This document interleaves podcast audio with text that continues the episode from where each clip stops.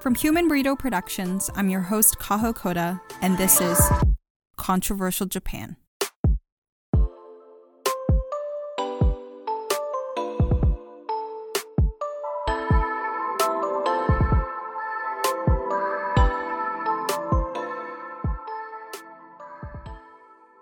Hi there. Long time no see. Or no here, I guess. It's been a while since season one. The good news is that we will be back for season two. The whole team is back, actually, and I have more news to share with you. I started Patreon. To those of you who are not familiar with Patreon, it's a membership based platform that connects creators like me with fans and supporters like you. On this platform, I get to share my entire journey of producing the show. Looking back at season one, there were so many creative decisions I had to make, each with its own pros and cons. Like, the biggest question was how am I going to structure this podcast? Because once that's established, the foundation is set. Will each episode be structured around a topic, or should I dedicate one episode to an individual? The thought process consisted of post it notes on the kitchen cupboard and revelations in the shower. To sum it up, it was very messy. And so for season two, I want to share this messy process with the biggest fans of the podcast you can get backstage access via Patreon, and you'll be financially supporting us to create more episodes. If you'd like to know more about it, please visit patreon.com slash controversialjapan. And while you wait for season two, I wanted to bring you a couple bonus episodes. These are stories that were interesting and funny, but didn't make it into season one because of time restraints or because it didn't fit into any of the discussed topics. Today's bonus episode is about kitsune udon and customer service in Japan. Junan, transition tune, please.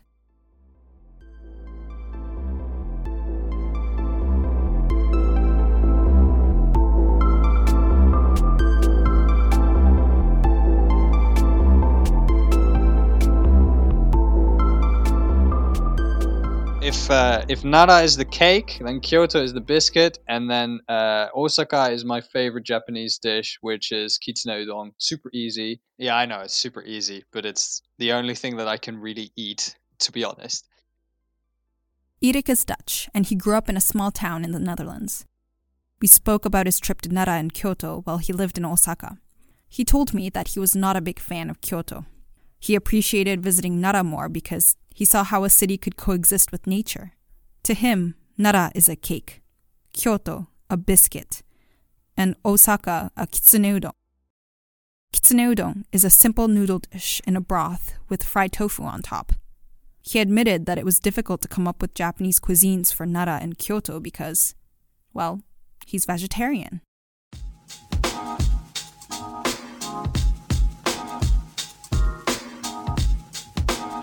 Vegetarianism and veganism are foreign to the Japanese. To be honest, one of the big culture shocks that I had when I moved to Montreal, Canada from Japan was the dietary preferences that people had. Back in 2011, oh gosh, that's a decade ago, I knew the word vegetarian, but it was all very theoretical to me. I never knew that there were so many people who were actually vegetarian or vegan. Vegan was definitely a new word since so many cuisines in Japan are either meat or fish based. Recently, when a vegetarian friend requested a Japanese bento for lunch, I flipped through my go to cookbook, which was a gift from my mother. And out of 160 recipes in this book, I found one that was truly vegetarian. The problem is, even if a recipe called for vegetables and no meat or fish, the broth or sauce would contain some sort of fish extract. Erik said that it was difficult to be fully vegetarian in Japan, just because there's not much supplements available. Eating tofu every single evening got to him. While he lived in Japan, he compromised by eating some fish for nutrition when necessary, but of course no meat. Yeah, kitsune udon is still the best. One of the things he could eat out was kitsune udon, but that also came with its own problem the broth. I tend to make it myself. I do go to some places, but the problem is they use meat broth, so that's also not vegetarian. If if they use fish broth, again, I'm I'm fine with that. I tend to ask which one they use, or I ask, can you please not use the meat broth, and then nine out of the ten times I still get the meat broth, so that's a little bit annoying because it's a requ- it's a request that they never get. Vegetarianism is not common amongst the Japanese, so from the restaurant's perspective, the request itself is absurd. And let me say that Japanese customer service is. It's like they absolutely cannot deviate from the script. It seems like there's a strict manual that they follow, without room for improvisation. Also, several times I've asked for having a particular meal, but without the meat, right? Because that's still fine. And then they just look in in awe, like, but that's what you're paying for primarily. And in my opinion, right, it doesn't really matter if I pay the full price for a meal if it doesn't have meat. I don't really care. As long as I can eat some food, that's all fine with me. Sachi, a Canadian actor, also spoke about Japanese customer service in her interview. She's half British and half Japanese and grew up in Canada. She experienced many frustrating things when she lived in Japan during her studies, customer service being one of them. It's funny because Japan, I find, is very innovative in so many different fields, like technology or, or creativity in like animation, say. Uh, but I find like thinking outside the box when it comes to customer versus provider business customer and business relationship it's thinking outside the box is not really a thing and that uh, frustrated me a lot like i remember um, being in a restaurant i think this has happened it would happen often enough she would go to a restaurant and order a dish with a raw egg on top and she's not a big fan of raw eggs so she tried ordering without it and the answer 100% of the time would be like, ah, uh, sorry, can't can't can't do that. So sorry. That the dish is like with the egg. But I'm like, no, I understand. I just I'm actually like saving you money and your product by not including it. And that's my wish as a customer. And they're always like, uh, no, sorry, sorry, that's just not possible. Uh, th- that kind of thing happens a lot. She was so frustrated with this kind of interaction. If the dish had a cracked egg on top, it had to be served. On the other hand, she understands the beauty of the system too. And I guess the the, the rule following, um, that aspect, again, I see the beauty of it and how things can be so streamlined and providing everyone the same experience. But uh, it, it, can, I, I've been frustrated by it at times.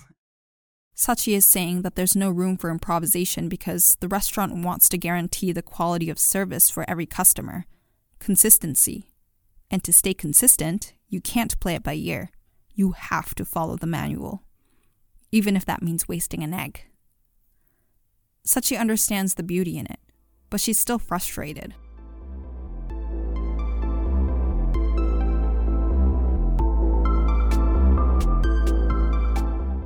want to try to bring in an opposite example where a Japanese person experiences customer service abroad.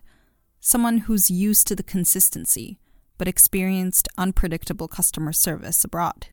イタリアに旅行に行った時に、南イタリアのレストラン行った時に、I want to introduce Chikako. She's half Japanese and half Dutch, and she grew up in Tokyo. I asked about her take on Japanese customer service, and she talked about her vacation in Italy. When she visited southern Italy, this Italian waiter at a restaurant was in such a great mood. He was practically dancing as he took orders and he was super friendly. He explained the menu in detail. She enjoyed it very much, and she felt like she was really in Italy. But then, a lady sitting next to her complained to the waiter that her food was taking too long, which turned into an argument between the lady and the jolly waiter. After her complaint, the waiter's mood changed drastically. He was clearly down.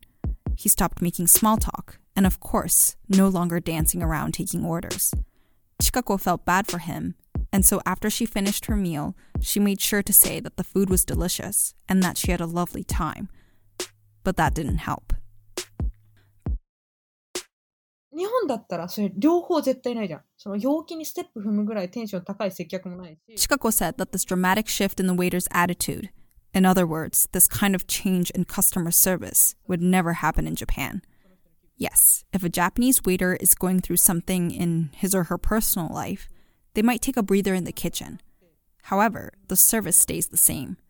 The service remains consistent regardless of the waiter's mood. She said, quote, it's a unique characteristic of Japan. It's very robotic. But being robotic is also nice because that means that the quality in customer service stays the same. Unquote.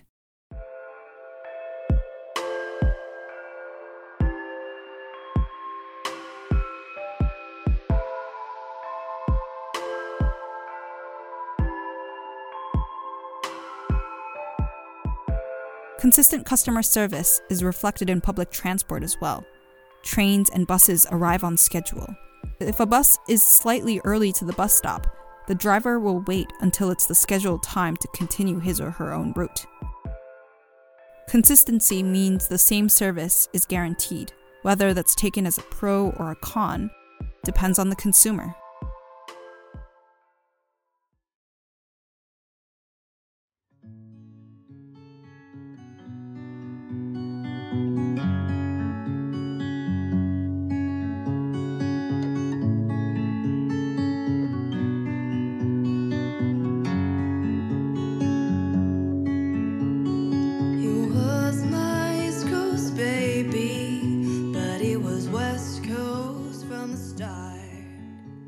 Controversial Japan is produced by Human Burrito Productions. We interviewed Sachi Lovett and other anonymous individuals for this episode. Our sound designer is Junon, and you can check out more of our tunes on Spotify. Our theme song, Coast to Coast, is by Mikara, and you can also listen to her on Spotify. Artwork by Macy Matthews.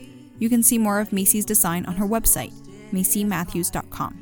If you'd like to support our podcast by purchasing our merch, designed by the talented Macy Matthews, who also created our podcast cover, visit our web store, shop.humanburrito.com. And don't forget to check out our new page on Patreon at patreon.com slash controversialjapan. Check out our website for more info at humanburrito.com. And if you'd like to send us a message, you can email us at humanburritoproductions at gmail.com. We'll be back with more bonus stories from season one. Till next time. Writes poetry and sings to me while he plays his old guitar.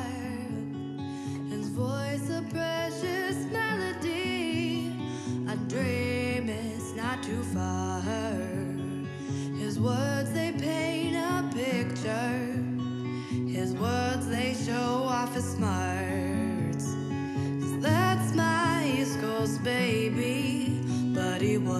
West Coast from the start.